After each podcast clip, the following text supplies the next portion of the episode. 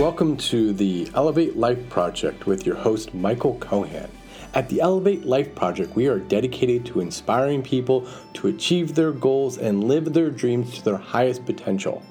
Aim higher, elevate your life.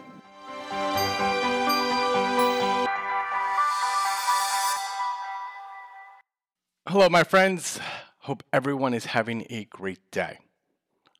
I know that a lot of people listen to this show because they want to take actionable advice to achieve their goals, elevate their life, and accomplish the impossible.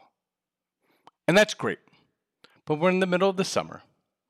And this is the time for self reflection. And this is the time to step back and take a life pause. And so today, I want to talk about ways for you to be kinder to yourself.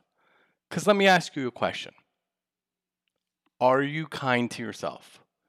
Really think about this. Some of the most generous, caring, and wonderful people in this world forget to look after themselves too.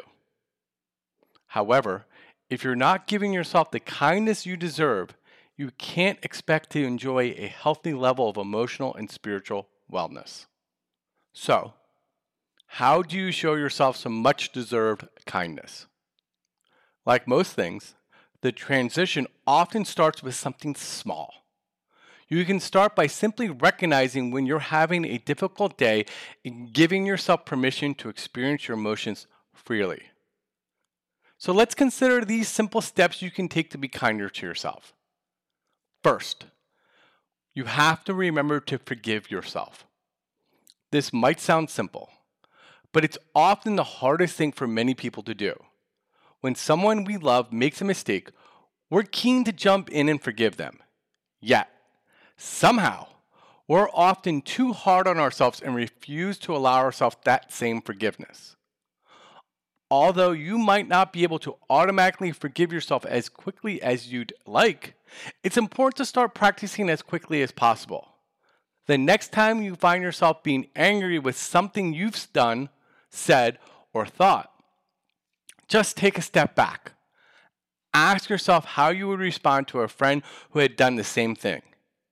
If you would forgive someone else, try to forgive yourself too. It's important to nourish your physical health. Nourishing your physical health requires a constant commitment. However, it doesn't have to be as complicated as it seems. For example, the next time you have lunch, ask yourself if you can choose a slightly healthier option. If you're too tired to make something from scratch, ensure that you have some frozen meals ready to go instead of picking up some fast food. Think about how you can add small bits of extra physical activity into your day too. For instance, could you walk to the store rather than driving there? Not only will you get some extra exercise, but you'll also save money on fuel and reduce your impact on the earth too.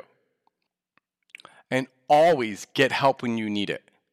It's easy to assume that you're on your own when it comes to dealing with difficult things. However, help is often around if you're willing to ask for it. If you're struggling at work with a range of tasks that are too much for you to handle on your own, speak to your boss and ask for guidance. If you're worried about your anxiety levels or mental health, don't hide it in your room and try to get over it on your own.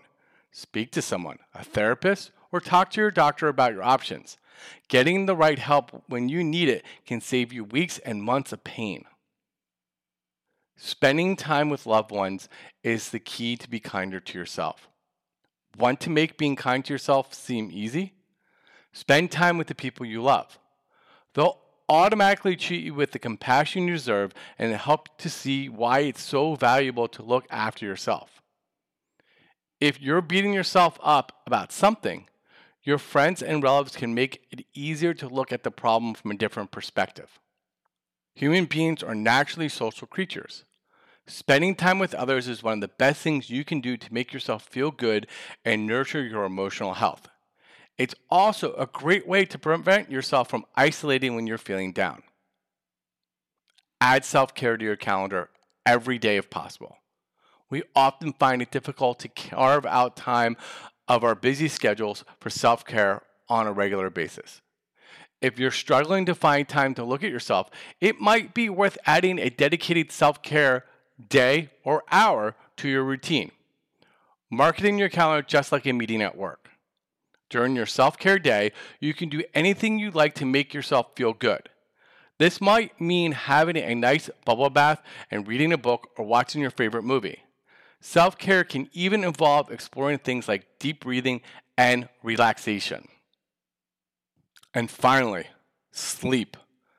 Sleep is the most important part of your day, your week, your month, and your year. Ensure that you get enough sleep each night, seven and nine hours. It's an opportune amount for most adults. We need to get over this idea that six hours is enough. It's not. Sleep quality counts too. The better you sleep, the more you'll be able to handle that everyday challenge you face without feeling overwhelmed or exhausted. Having a relaxing bedtime routine, a dark bedroom, and a comfortable bed, avoid screens, alcohol, caffeine, or a heavy meal shortly before retiring. Finally, when you want to give yourself an emotional, physical, and spiritual boost, grab your blankets. Some extra sleep can sometimes be a crucial part of resting and recharging in your day to day schedule. Being kinder to yourself comes with a host of benefits. Do something nice for yourself each day, and soon you'll be enjoying it as a regular part of your daily routine.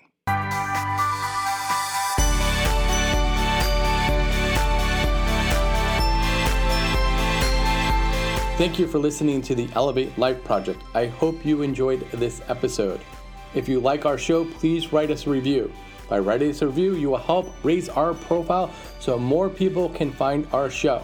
Links to our sponsors and other tools can be found in our show notes along with other useful information. For more information on our coaching classes, please visit our website at elevatelifeproject.com and sign up for our newsletter. Remember, aim higher elevate your life.